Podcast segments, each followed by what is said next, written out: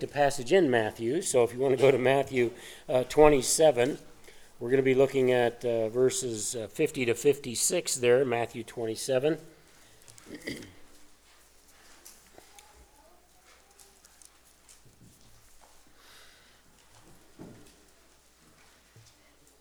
Glad you're all here with us. I hope you have a copy of God's Word with you and uh, we can share together.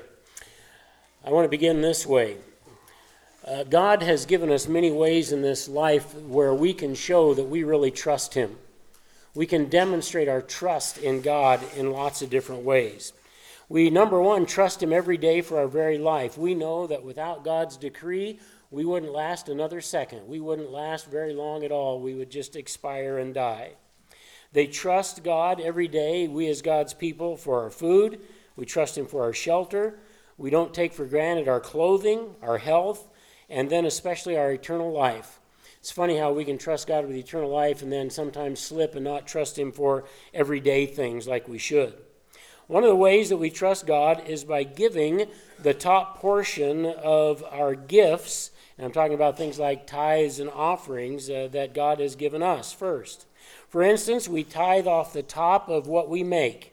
In the Old Testament, there was a thief, uh, not, a, not a thief, a feast where people took the first of their harvest, called the first fruits, and they brought it to God, and they gave it along with a blood sacrifice and then a drink offering.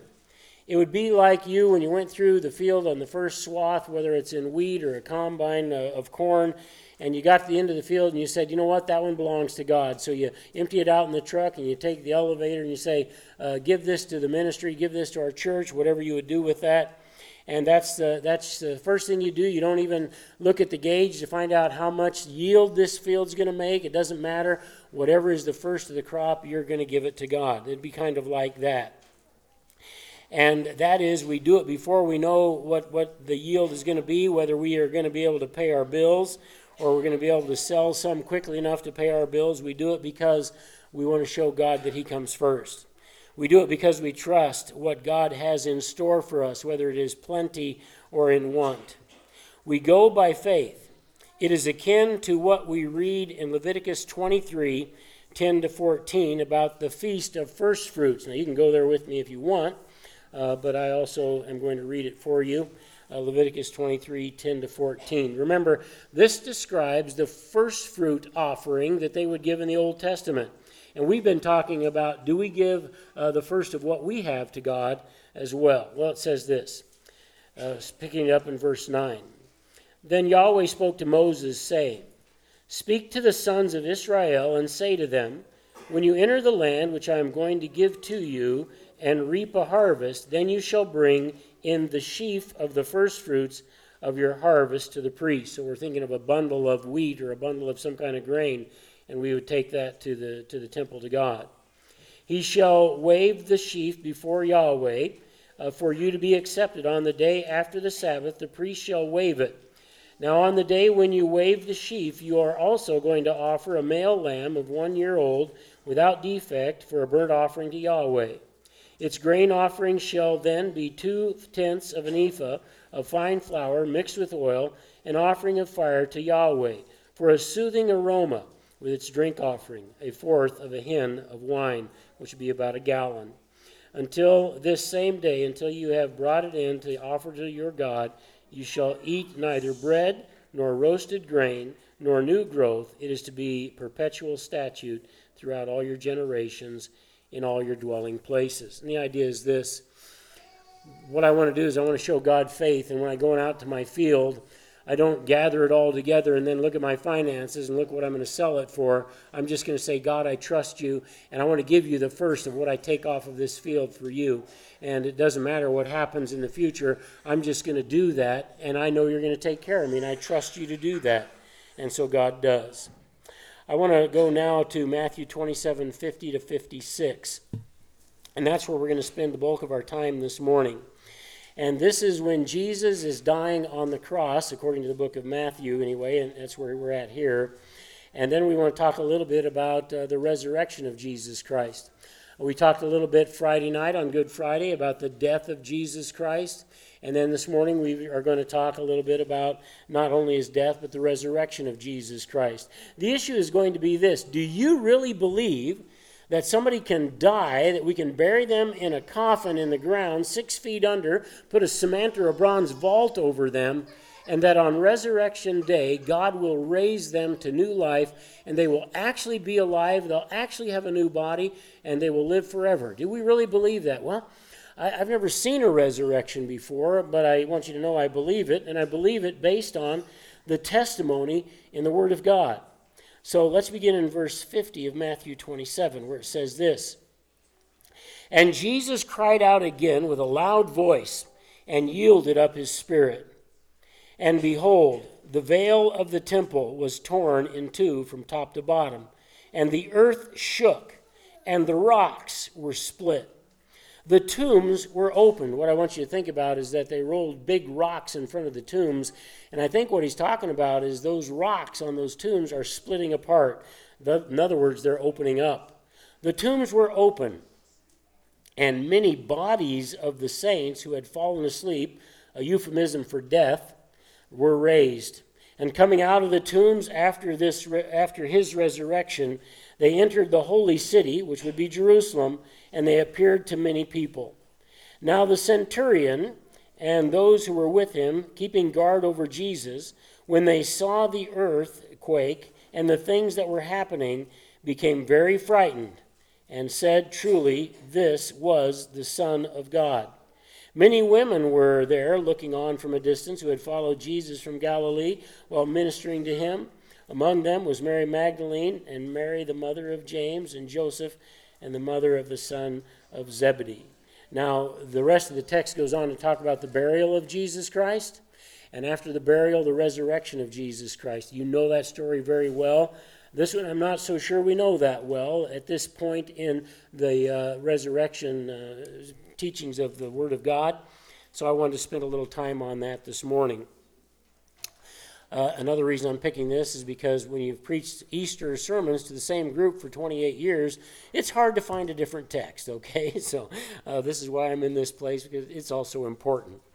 In verse 50, if you have your bulletin, you can follow along there. It says that Jesus cried out again in a great voice and then he died. So he's been through all the torture of the cross. He's been through all the uh, beatings of the cross. He's been nailed on the cross. He's hung there for quite a while. For three hours while he was there, the, the uh, sky turned black and dark. And so it was uh, kind of a miserable time for him, uh, to say the least. And one has to wonder how Jesus could go through all that he had been through leading up to the cross and still have enough energy to say anything with his voice at this point, but he does. The people around him were waiting to see if he was going to call on Elijah to come and save him and come down and bring him down off the cross. They thought he was calling for Elijah, and I really don't know why because it's very plain what Jesus had said. If you go back to verse 46, it says, About the ninth hour, Jesus cried out with a loud voice, and he said, these words, would sound a little bit like Elijah, but it was simply, My God, my God, why have you forsaken me? And what it sounded like in Hebrew was this Eli, Eli, Lama Sabachthani. Eli sounds a little bit like Elijah, but Jesus wasn't calling for Elijah. Jesus had no intention of getting off that cross, but they were waiting to see what's going to happen with this guy. Is he so important that Elijah will, will really come and get him off of this cross? Well, Jesus said nothing about that at all, uh, what the people's comments were. They were probably expecting to say something about it, but when he cried out for his last time, that is not what they heard. Now, we're going to check a few places as we go through here in the Gospel of Luke. And the first one is chapter 23 and verse 46.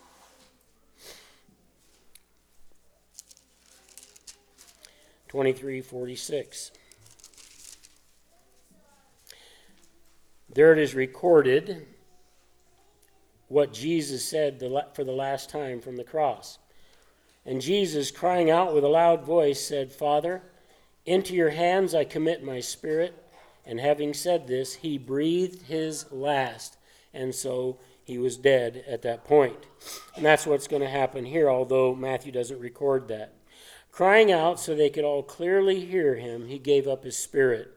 And in Jesus' day, this phrase, give up your spirit, was an idiomatic way of saying that simply meant a person had died.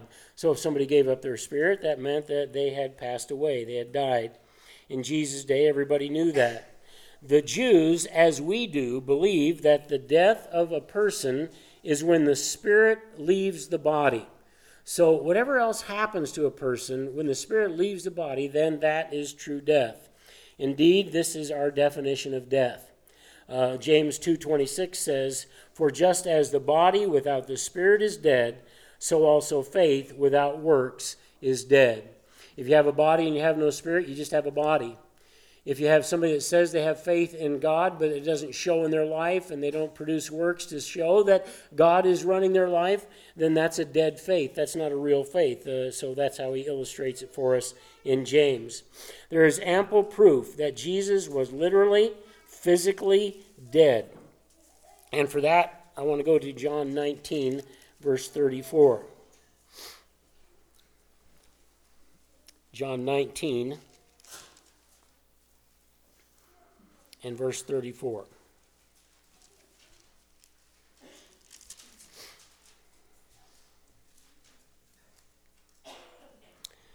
But one of the soldiers pierced his side with a spear, and immediately blood and water came out. So there was a separation of his blood, and that was a sign that he was really dead. These people killed people for a job.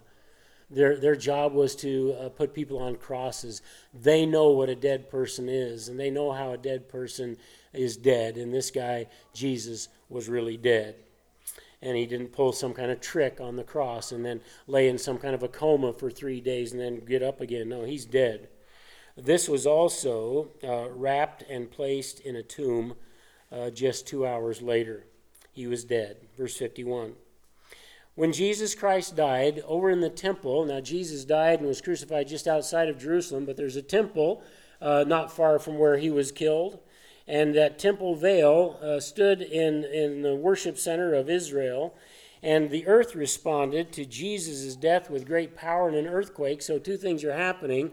There's a veil in the temple, a giant curtain, and it was torn top to bottom.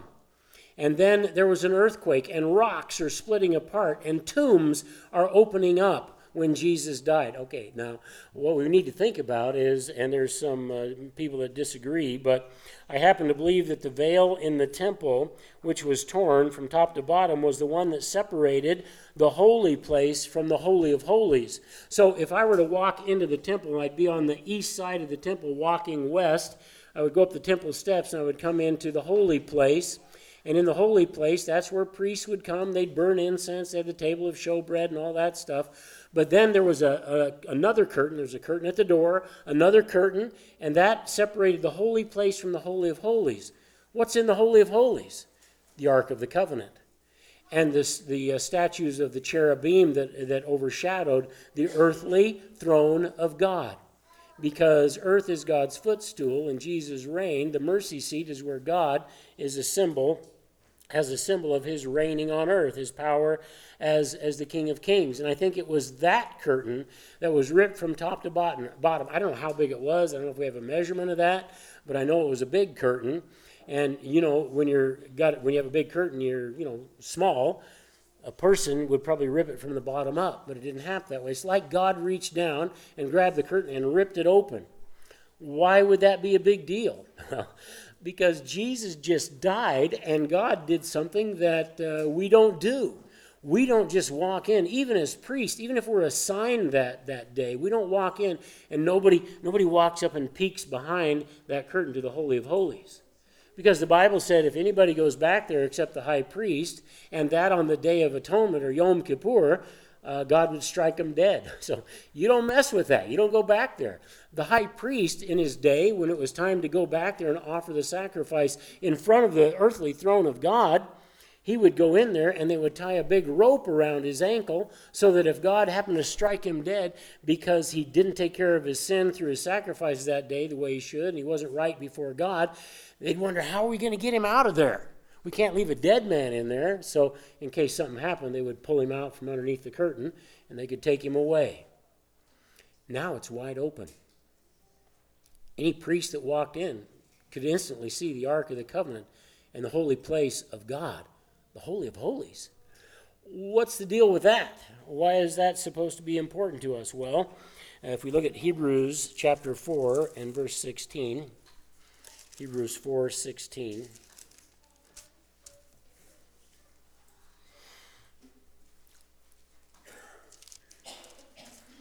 Writer of Hebrews explains some of this. He says, Therefore, let us draw near with confidence to the throne of grace. See, in the Holy of Holies is the ark with the mercy seat. The mercy means compassion and grace. Let us draw near to the throne of grace so that we may receive mercy and find grace to help in time of need. Not just the high priest can go back there anymore.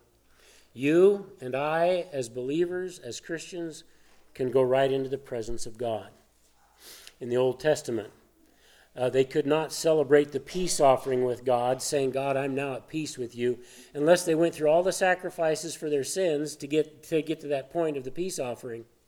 And so they had whole burnt offerings and burnt offerings and wave offerings and grain offerings and blood offerings and all these different offerings. Depending on how sinful you were from the last time you were there, you may have a lot of sacrifices to do. Finally, after all those sacrifices, you could declare, I am at peace with God.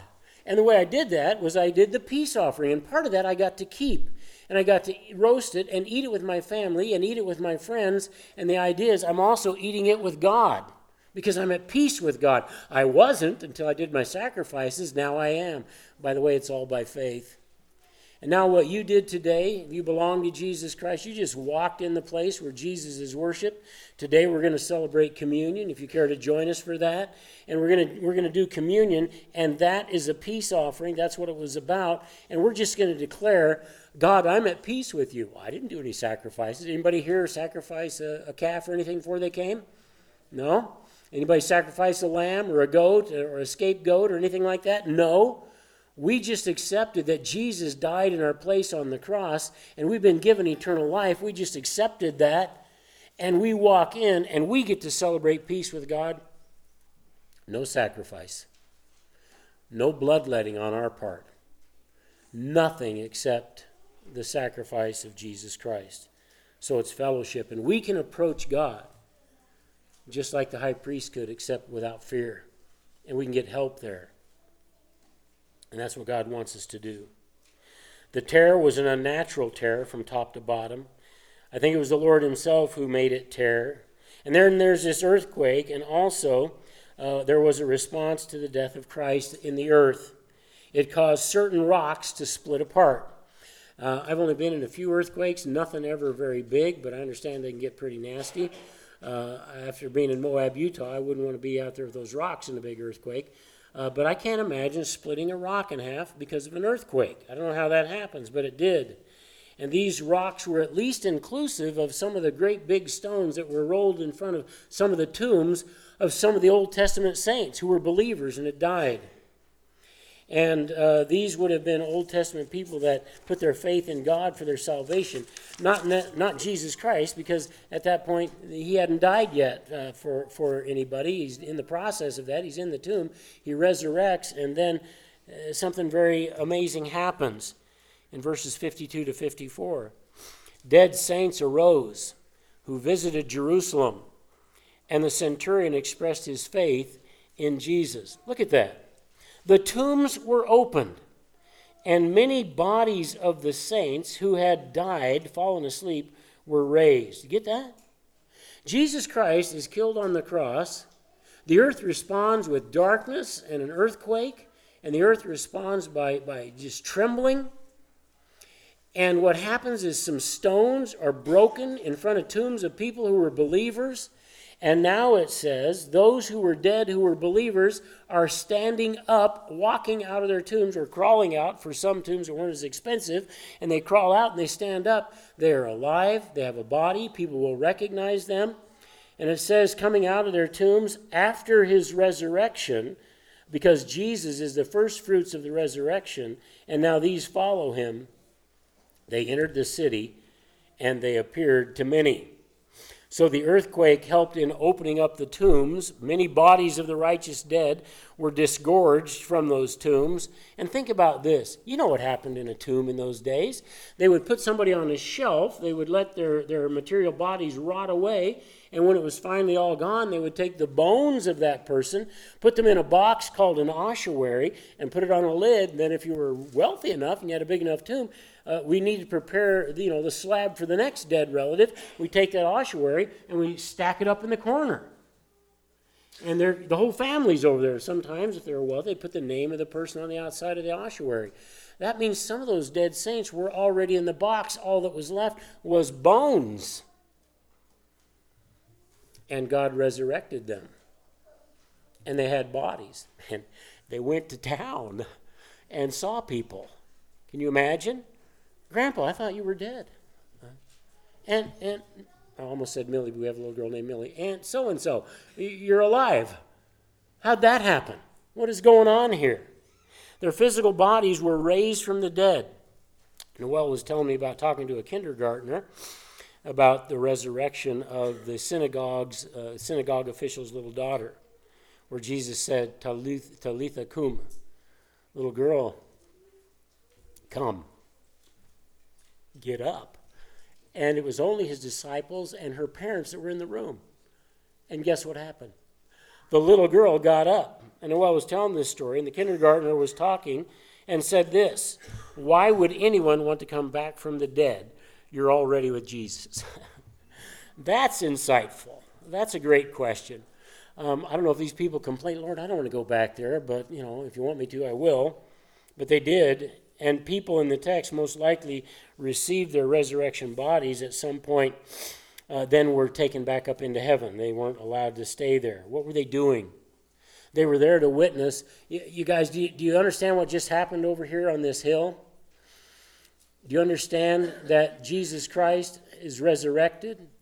Do you understand that I am proof of the resurrection?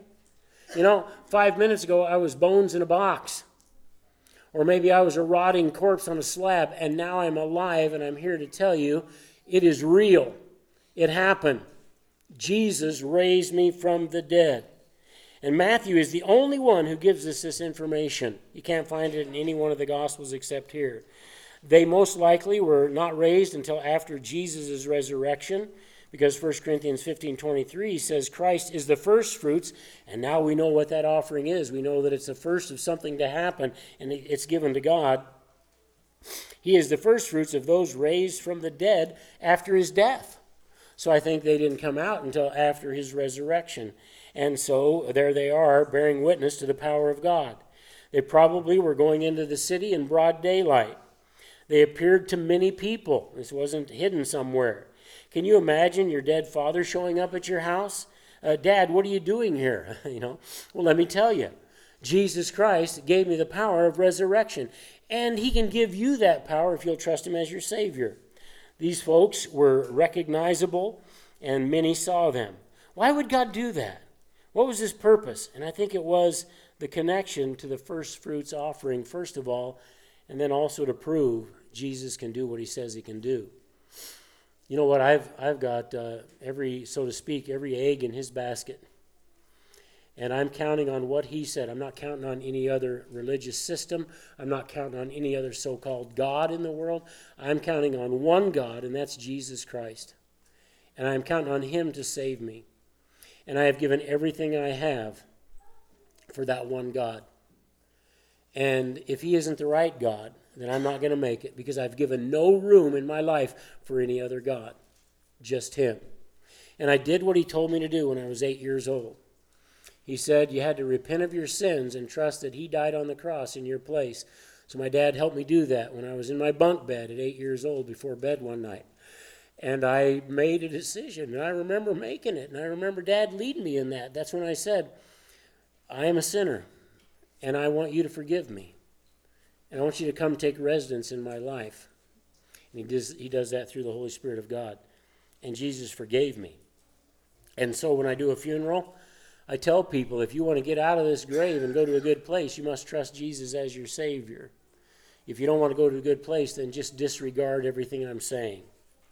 Some righteous dead rose from the grave, and they represented the harvest of souls that Jesus will win, and of the harvest in the great resurrection to come, proof that he can raise people from the dead. Do you believe that happened? Do you believe that was true? Why wouldn't I? Would it, why wouldn't I just believe because, uh, you know, personally I didn't see it, so would I say, well, I can't believe it because I didn't see it? I don't operate like that. I don't think you do either. There are certain people tell us stuff, you believe them and you don't make them prove it. And I believe God. Is, it's my experience uh, sometimes that helps me and sometimes not. I, I don't believe that it is my experience at the end of the day that makes me uh, be able to judge something true or false. It's the truth of the Word of God that gives us that power. All right? Years and years ago, one of my cousins was uh, down changing some water and some irrigation pipe on what we called the crick place. I know some of you say creek, just bear with me, okay? Uh, we called it the crick. I don't know why, but it's the crick. Anyway, he was down there by himself. It was 11 miles from the main farm, out in the middle of nowhere.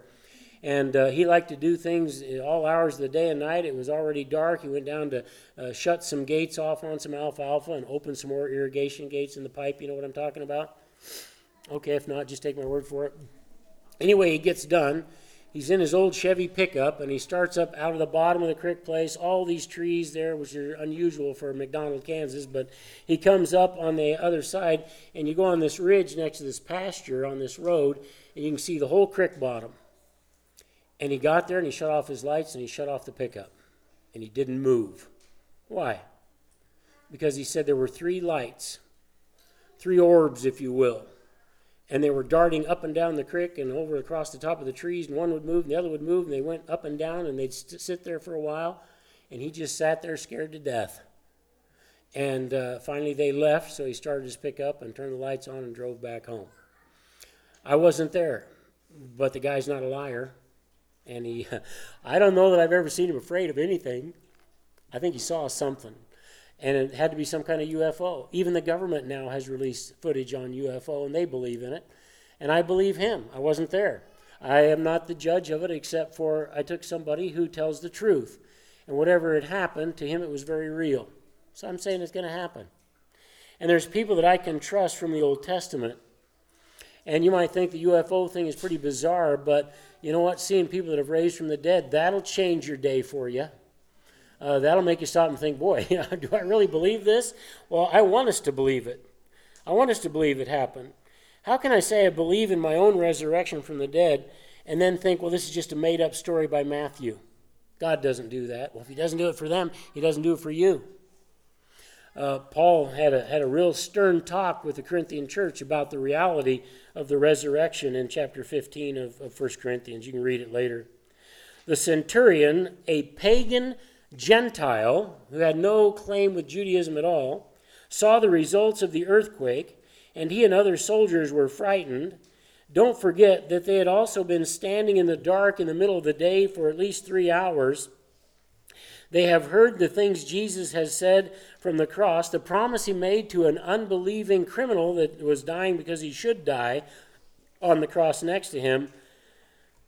Talk about great prison reform. That's Jesus. They heard all that he had to say to the Father and to the people around him. So the centurion, a Gentile, expresses faith in Jesus, while religious leaders stood at a distance, mocking Jesus Christ, making fun of Jesus Christ, saying, If he's anything, Elijah will show up. If he's a nothing, Elijah won't show up. And Elijah didn't show up. And they continued to believe that he was absolutely nothing. He stated, this centurion, that Jesus was truly the Son of God he also praised God with these words from Luke 23 47, where he said, Certainly this man was innocent. This Gentile professional soldier stands as yet another witness to you and I that we can believe in the Lord Jesus Christ and we will be saved. Then the last section in 55 to 56, there are some women there of reputable faith who witnessed these events as well. And in the first century, the testimony of a woman didn't mean anything in court but it means something to me today. Yes, they said it was Jesus and he did die. These friends of Jesus witnessed it. Yes, two of these women saw Jesus alive and resurrected. Can you believe them? I do. Women were at the crucifixion site. Uh, they would not have caused concern for the Roman uh, soldiers there. Women showed up to those often. They saw and heard what Jesus had to say from the cross. Mary heard Jesus assign John to be the new caretaker of, of Jesus' mother. Can you believe them? As someone said, Jesus refused to save himself so that he could save others. Let me just personalize that and restate it and say this He refused to save himself so he could save you. So he could save you. He proved he could resurrect the dead. So you would believe that he can do that for you. Do you? Other than false religions and fantasy about death, do you have a reliable plan to deal with your own death? Are you sure? Is it going to work? Luke 7:23 Jesus said these words and I quote Blessed is he who does not take offense at me. Have you been offended by Jesus? How dare he even, even say that he would send anybody to hell? What kind of an unloving God is that? Does he offend you? Does he offend you by saying you're a sinner and you need his help? Does that offend you? Blessed are those who are not offended at Jesus Christ. Well, some people say they believe in Jesus, but what do you believe about Jesus? Lots of people believe that Jesus was real, and he, lots of them believe he died on the cross, but they don't trust that for the forgiveness of their sins. Is it that he will let you into heaven because you're good? And that's what you believe about Jesus? Hey, he was a good guy. He loved everybody. He loves me. He's going to let me in for no good reason except that I'm, I must be, I'm a pretty great guy. When the Bible says there's no righteousness in us at all. Or is it that you believe he is God? And you think, well, because I believe he's God, I get to go to heaven. What about that? Even the demons believe and shudder, James 2.19 says. And demons aren't going to heaven. But James says, you, you believe God is one, you do well. But even the demons believe that, and they're not going to heaven. What do you really believe about Jesus? That's the issue. There's only one thing you can believe that gets you salvation. Number one, he is the Son of God, the Savior of the world that he lived a perfect life and he gave up that life on that cross for you and me, and he came back to life again to prove that he could give you life. And so when we believe, we're saying, God, I confess to you I am a sinner. I have nothing to offer you for salvation. I have nothing you want. I need everything you give me. I need, I need your righteousness. I need your forgiveness. I need, I need you to declare that I'm saved because I had faith in you. That's what I need. And that's what I did when I was eight years old. Doesn't matter how old you are. If you understand, you just have to say the same thing Jesus Christ, I know I'm a sinner. Would you please forgive me? I want you to be my Savior. I believe that you paid for my sins on the cross. You say that in faith, you just became a believer and God will give you heaven. And one of the things we do while we're waiting for that is that we remember the Lord's Supper and if you have the cup that they gave you, uh, there's. I need to live in such a way that I am that salt and I am that light. Jesus said this of us, we who are his disciples. We are on earth to make a difference for him the one that we love is the one that we live for. We want to reach men and women and boys and girls with the good news of salvation. So, a real big part of Awana is telling kids from the Bible what it means to have eternal life and to have all your sins forgiven.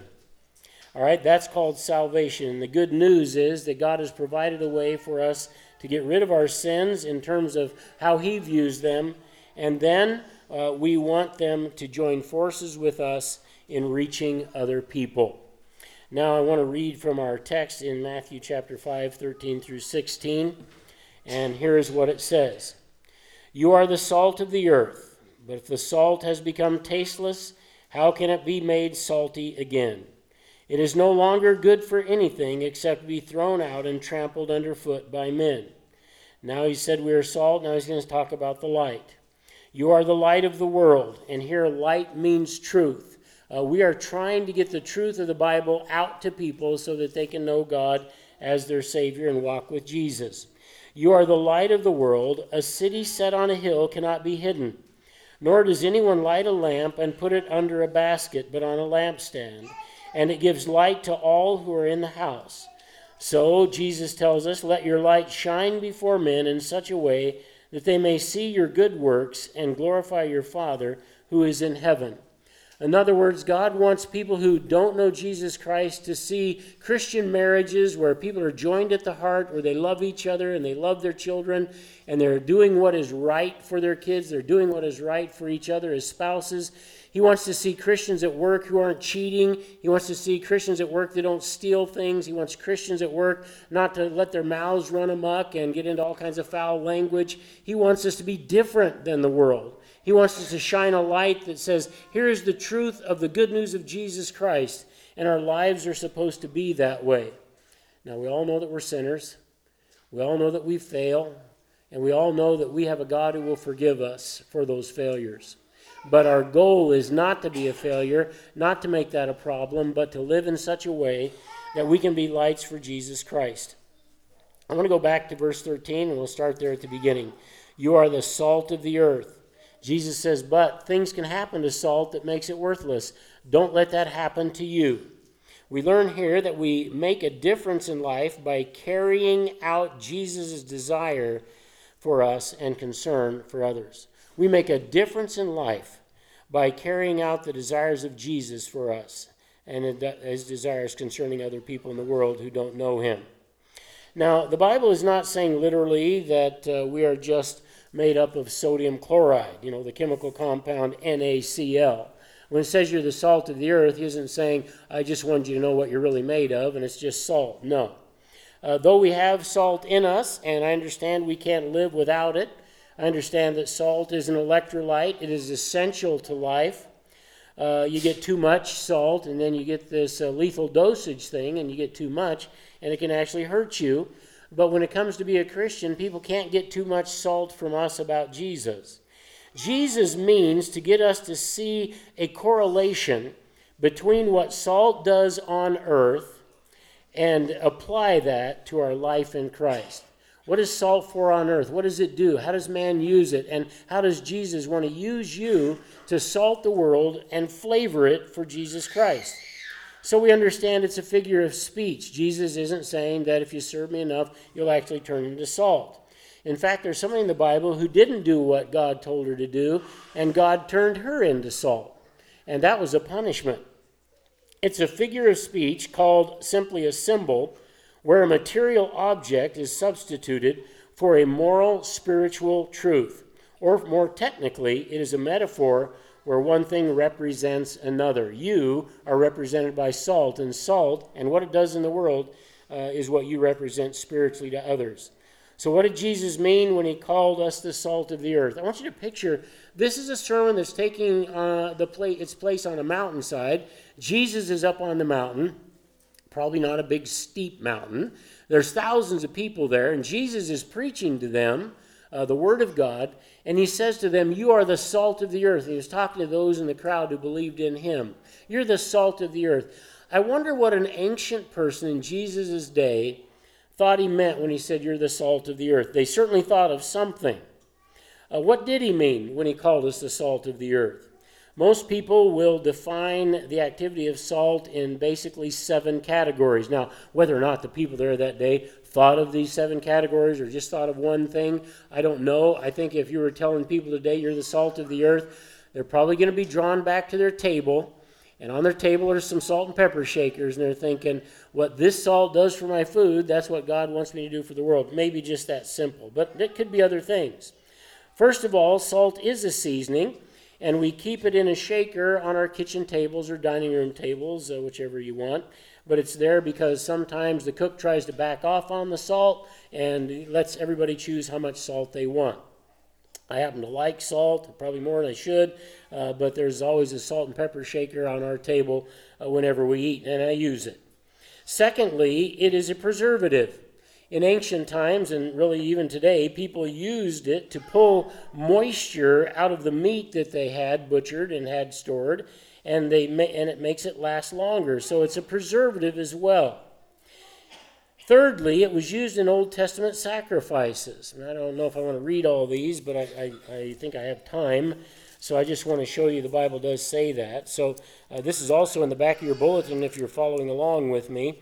Uh, Leviticus chapter 2 and verse 13, where it says, Every grain offering of yours, moreover, you shall season with salt, so that the salt of the covenant of your God shall not be lacking from your grain offering. With all of your offerings, you shall offer salt. So God is saying, I want you to take this seasoning salt. I want you to put it with the sacrifices that you're doing. And when you offer them to me, it needs to be present. Fourthly, it was used for destroying. And I mentioned this just briefly, but if you want to go to Genesis chapter 8, I'm sorry, Genesis chapter 19. In Genesis chapter 19, we have that famous story of God taking and preserving Lot out of Sodom and Gomorrah because he was a righteous man. So he led him out of Sodom and Gomorrah. And God told them, Don't look back on Sodom and Gomorrah. Because when you look back and God has taken you out of that sinful place, it means you left a little bit of your heart there in that sinful place. And God said, Don't look back. Well, Lot's wife on the way out uh, happened to look back and it says in verse 26 But his wife from behind him, in other words, he didn't see it, uh, looked back, and she became a pillar of salt. You say, well, how in the world does that happen? Well, it happens because God is God and he can do anything that he wants, and he turned her into a pillar of salt. And so that was a, uh, that was a, a definition of some destruction where salt was concerned. There's another place where a guy by the name of Abimelech, a king, did this to a place called Shechem. And that's in Judges 9. If you want to look there, Joshua Judges.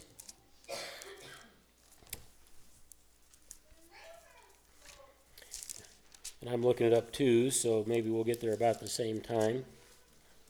Judges 9:45. So this is another one where salt was destruction, and uh, this is by a guy named Abimelech. And so, as we read there in 9:45, it says Abimelech fought against the city, that would be Shechem, all that day, and he captured the city and killed the people who were in it. Then he razed the city and he sowed it with salt. And he put that salt in the ground because it would make it a destitute place. Uh, it's not going to grow well if there's salt in the ground. Having said that, in ancient times, salt was often also used for fertilizer because it helped fields retain water, kill weeds, and stimulated growth. So they often used it as a fertilizer. Then there was known as what is a salt covenant, Numbers 18 19. So what I'm saying is that your Old Testament person knew a lot about salt, they heard about it a lot, and it was used in some of their, their sacrifices and the things that they gave to God. In Numbers 18 and 19, it says this all the offerings of the holy gifts which are the sons of Israel offer to Yahweh the Lord, I have given you and your sons and your daughters with you as a perpetual allotment. It is every it is an everlasting covenant of salt before Yahweh to you and your descendants with you. Yahweh is just God's Hebrew name. So we see salt used there. And then lastly, uh, salt was at times in the ancient world used as money. It was so valuable, it became something that you traded with. And it was often the salary for a soldier. And it was also for trade. Moorish merchants at one time traded one pound of salt for one pound of gold. Now that means that was worth a lot. I'll give you one pound of salt for your one pound of gold. And that happened in the past. Well, it's impossible for us to know what the people in the crowd on that day were thinking when Jesus said that. Uh, but one of those things had to come to mind. And it always means that salt makes a difference wherever it is. It wouldn't be it would be impossible to know what they were thinking, and it's impossible to know what you're thinking as we're talking about this, which one you would pick, but salt makes a difference, and that's the issue. And I don't know what the average person listening is going to say about uh, that sermon of Jesus.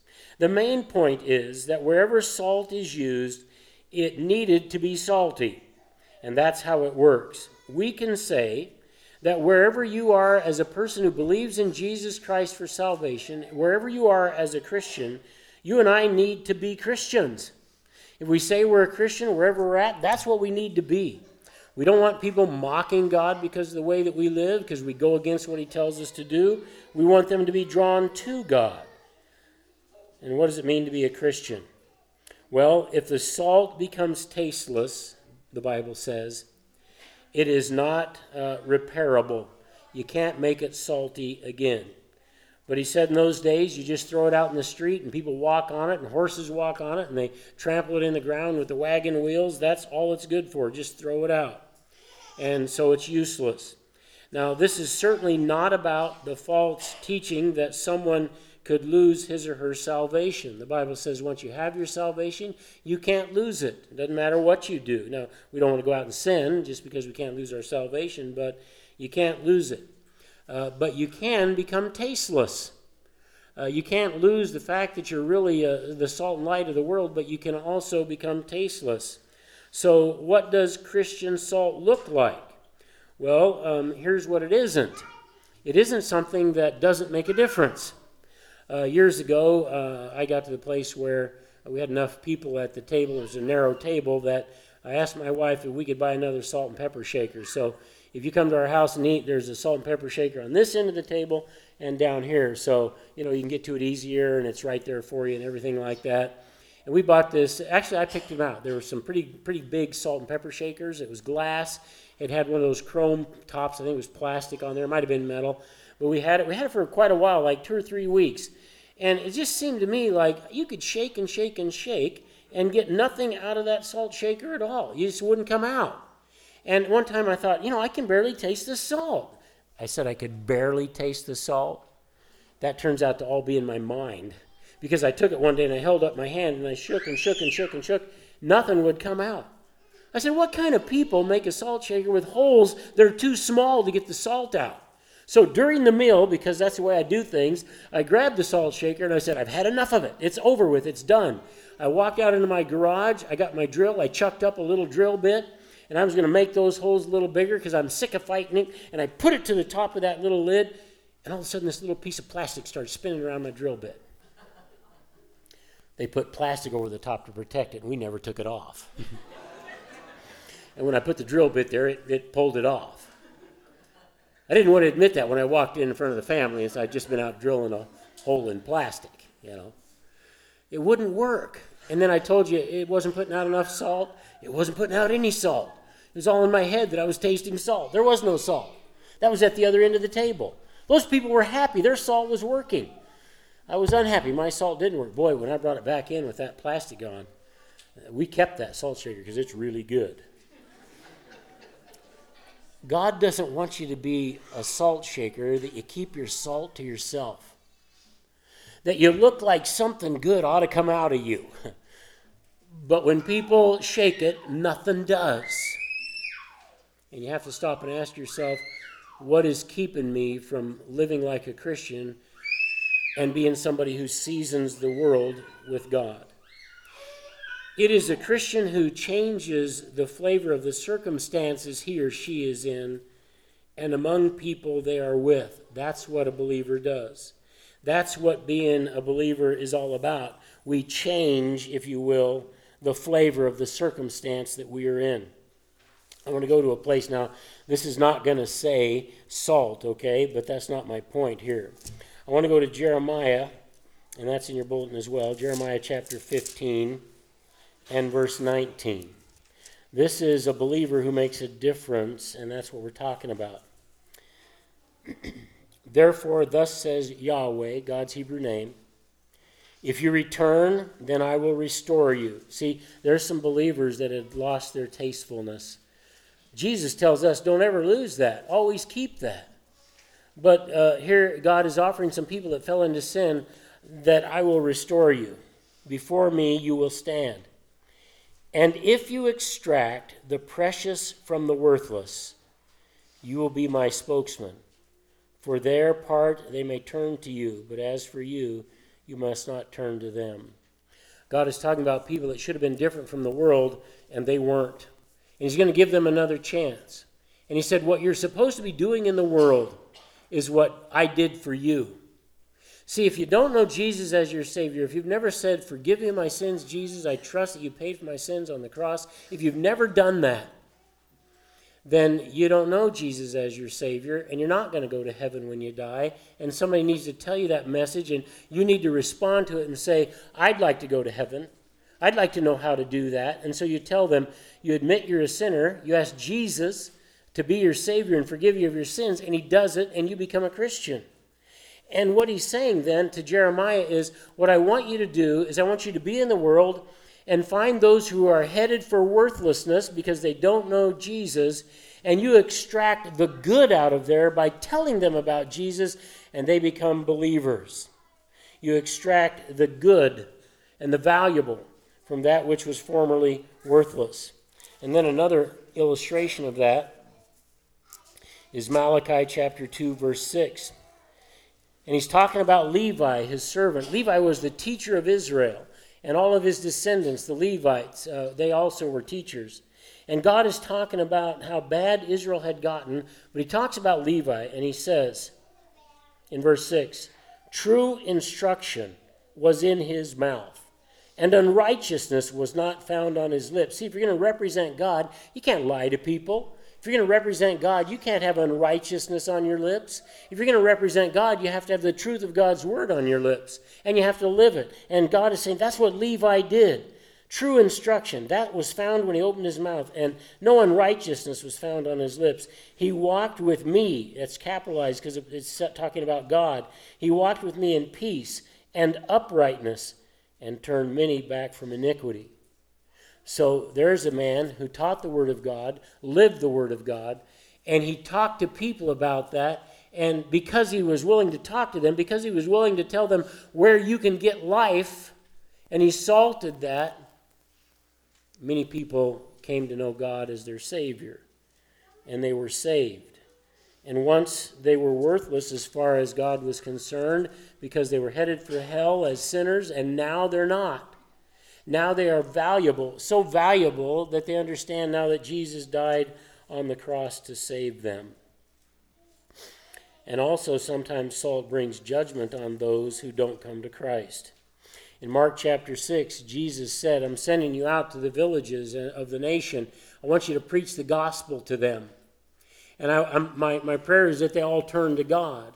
And you go do that. But if you go to a place, if you go to a town, and they won't hear your message of salvation. They won't hear that God loves you. They won't hear that there's hope and, and there's light and there's truth in Jesus Christ. Then when you leave that city, dust off your feet, and that will show their guiltiness before God because they wouldn't listen to God and they wouldn't turn and they wouldn't change their ways. So, uh, salt in that sense can be a, a sense of judgment. Again, like we saw earlier, our saltiness brings the opportunity for people to have eternal life. Paul talks about that in the book of Romans, chapter 10. And I'm going to look at verses 14 through 15. Paul says to believers, when he's talking about how much he loves those who don't know Christ and how much he wishes they would come to know Christ and become believers, Paul says, How will they call on him, meaning Jesus, in whom they have not believed? Well, you can't. How will they believe in him whom they have not heard? Well, if I've never heard the message, I can't believe. Then he goes on to say, uh, and how will they hear without a preacher? Now, he doesn't mean somebody like me, although I do preaching, I'm doing it right now.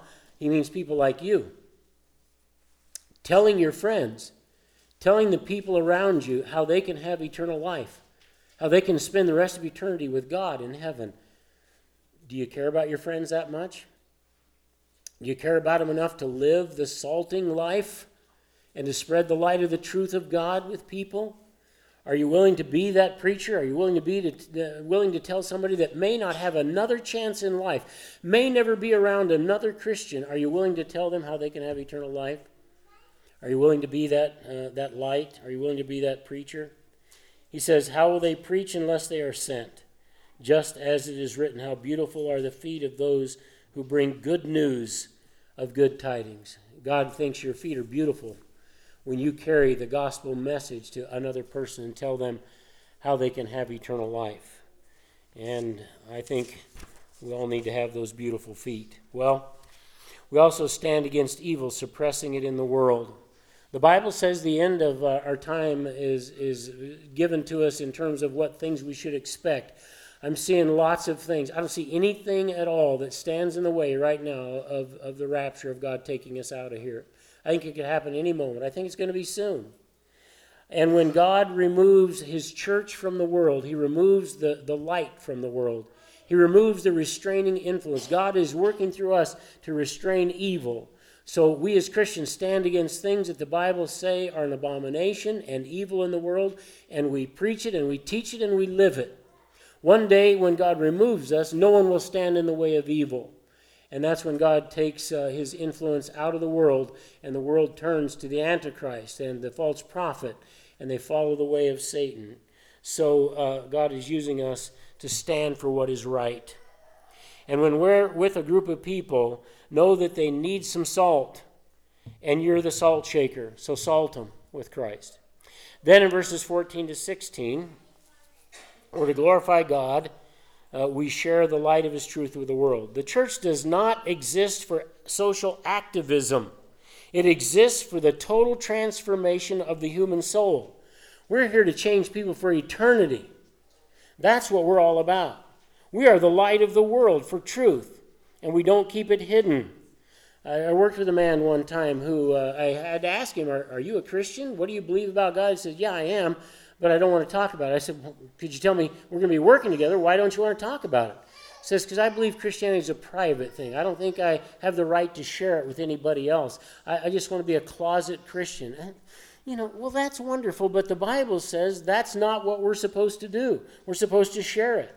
We have been given the eternal truth of God, and it's right here. We didn't make it up. Uh, we believed it, and it's here. We believe it for others, and we're to let that light shine our kids sing a little song, This Little Light of Mine, I'm going to let it shine, right? Uh, I was going to sing it for you, but sadly, we don't, don't have enough time. All right. the truth is something we are meant to share with everyone. And it doesn't matter whether we're uh, theological Calvinists or theological Arminians, it doesn't matter. We're to share the gospel of Jesus Christ with the good news that I can tell you how to go to heaven if you'd listen. You are God's light in this dark world. Light allows one to see the dangers of the world and, and the way to safety. See, the world is going to send people to hell, and we're trying to show them the light of heaven and the truth on how I can get to heaven. That's what we want to see. How do I get there? And we say it's simple. You make a decision that you're not going to get in there on your own, you're not going to work your way in because that's impossible. The Bible says you believe on the Lord Jesus Christ and you'll be saved. Well, what do I believe? That He is the Son of God that he died on a cross to pay for my sins, and that if I just believe he did that for me, I just simply say, Lord, I, am sorry for my sins. I ask forgiveness. Would you be my Savior? I believe you died on the cross for me. That's all they have to do. And God will give them eternal life. Now, God will take you where you're at. Absolutely. But he, does, he doesn't intend to leave you there. He'll take your life and he'll transform it so that you can be a light, so that you can be salt to others. And it'll make you a better person as far as what God thinks is good and what God thinks is better. So he's not going to leave you that way. He's going to transform the human soul and the human body as well. And we must get that truth out. In verse 15, the light has a purpose it's to shine, not to be hidden. My boss was terribly wrong. It's not something you keep to yourself. Somebody shared it with him. That's how he got it. What if everybody had that view? No, we're not going to share it. We're not going to tell you. Well, then Jesus wouldn't have, have the preaching of the good news. Terrifyingly, there are churches all over our land where the truth is not being told about the Bible or about Jesus. And what that does is it causes confusion in the streets. And we heard up here earlier on the screen, we heard people that actually knew what the truth was. We heard a lot of other people that not only didn't know who Jesus was, but really didn't care. They were polite enough to say, well, at least he's a good man and he did good things for people. All right? There's places where they're more about social issues than they are about the transforming power of the blood of Jesus. You want to change society? Then be the salt and the light and change people's hearts. because it's from the heart that flows everything out of a man, whether it be wickedness or goodness. Telling people that the gospel is good news is good, but telling the gospel is through good works is not good because that would be a lie. You can't work your way into heaven, you can't be good enough. The good news is not good works. The good news is that you can be saved by faith alone in Christ alone. It is the repentance and faith that Christ is looking for for his finished work on the cross where he paid for our sins. Churches are so busy impressing the world with how well they fit in with the current social issues of the world that they are no longer with Jesus. Dr. Craig Blomberg said, and I quote, We must permeate society as agents of redemption. End quote. We won't approach that with any regard for race or for color or for creed. Uh, Jesus, not the world, wrote the book on not being prejudiced. Jesus wrote the book on loving every person. Jesus wrote the book on equality. And, and in Christ, there is no male nor female, there is no slave nor free, just children of God. And Jesus is the one who teaches us how to love, not the world. We want everybody in the house to see the truth in our lives and to hear it from our hearts. So in verse 16, Jesus said, So let your light shine so the unsaved can see it. The world is in darkness, Jesus is the light. You know what we bring to the table? We bring salt and truth. We bring a healthy meal for everyone, spiritually speaking. In the book of 1 Peter, Peter, the leader of the apostles, said, uh, Be ready to make a defense to anybody who asks you about why do you hope in Jesus? Why did you, why did you trust him? Be ready with an answer. A big part of shining our light before men and women is to do good works in keeping with our faith. So they're attracted to that. Why do you act differently than everybody else? And your way doesn't get you in trouble, and your way doesn't get you uh, broken relationships. How do you do that? Our good works are done with a right motive, not to get us into heaven, but to shine the light and salt the world of Jesus Christ. Every day passes, I think that we're seeing fewer and fewer good works being done in our society. So if we do the good things of Jesus Christ, we can, we can really shine in this dark world. That means it is easier for us to draw attention to Jesus in our society if we live his way. I want to end by saying or asking this do we, do we really love people? Do you love those little Awana kids that come on Wednesday night and you get to teach them the Bible? You get to teach them stories about the Bible? Do you really love them? Do you care about their eternal soul? I know that you do, or you wouldn't be here and you wouldn't be doing that. If we found somebody in Awana who didn't care about their kids, we would ask them to do something else because we don't want you around the kids. Do we really love people? Then we need to care enough to rescue them from the fire. That's what Jude said in Jude uh, chapter 1 verse 23. There's only one chapter in Jude, but Jude 23. He said, snatching them from the fire. You know, my dad led me to Christ when I was eight years old on my bunk bed, going to bed one night. Um, I didn't see this, but spiritually speaking, my dad snatched a young brand from the fires of hell that night by telling me the good news of Jesus and I trusted that, and I trusted Jesus as my Savior. And I passed from death to life, from darkness to the light, from, from having to uh, be headed for the fire to be headed for a useful eternity and existence. And I want to get there by salting the world and shedding the light of God. And you can do that too if you've never made that decision. We learn here as believers number one, we are to be the flavor of Christ to the dear souls around you everywhere you go. Everywhere you go, be the dear flavor of Christ. Secondly, make sure the light of God's truth shines from you always. Make sure the light of His truth shines from you always. And thirdly, our motivation in life is to glorify God who loved and saved us. I would just like to uh, invite or challenge you if you're here and you've never trusted Jesus Christ as your Savior, you thought you were going to get into heaven by being good. You thought you'd get there by doing good works, and the Bible, it turns out, says all our good works, all our righteousness is like filthy rags. It's simple. You can't get in without Jesus. You can't go around Jesus, you have to go through Jesus. How do I go through Jesus? Well, what I do is I realize I can't work my way in. I can't be good enough. There's only one way, and that is if I trust that Jesus Christ died on the cross for my sins and that I am forgiven.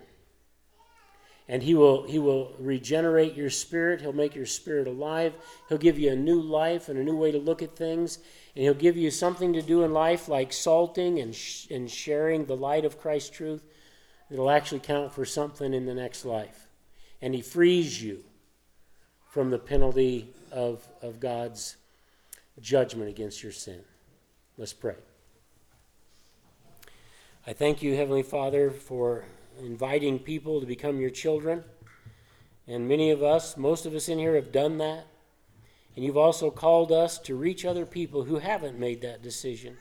Tell them about the love of Jesus that wants to save them from punishment. Tell them about the love of Jesus where he wants to wrap his arms around them and hold them and carry them and love them in life. And he's provided a way for them to have it. If there's anyone here who made that decision, I pray that they might tell me so I can give them some information about what they did and so that they can solidify that in their minds and in their hearts. And I'll be careful to give you praise for it. Thank you for the Word of God. Thank you for giving us this truth. And thank you, Father, for uh, the Awana kids that come and for their parents that let them come so that we can share what the truth of the Word of God says for them. And Lord, I just want to thank you for the time we get to have with them in fellowship after this, uh, this service. And thank you for your word. In Jesus' precious name I pray. Amen.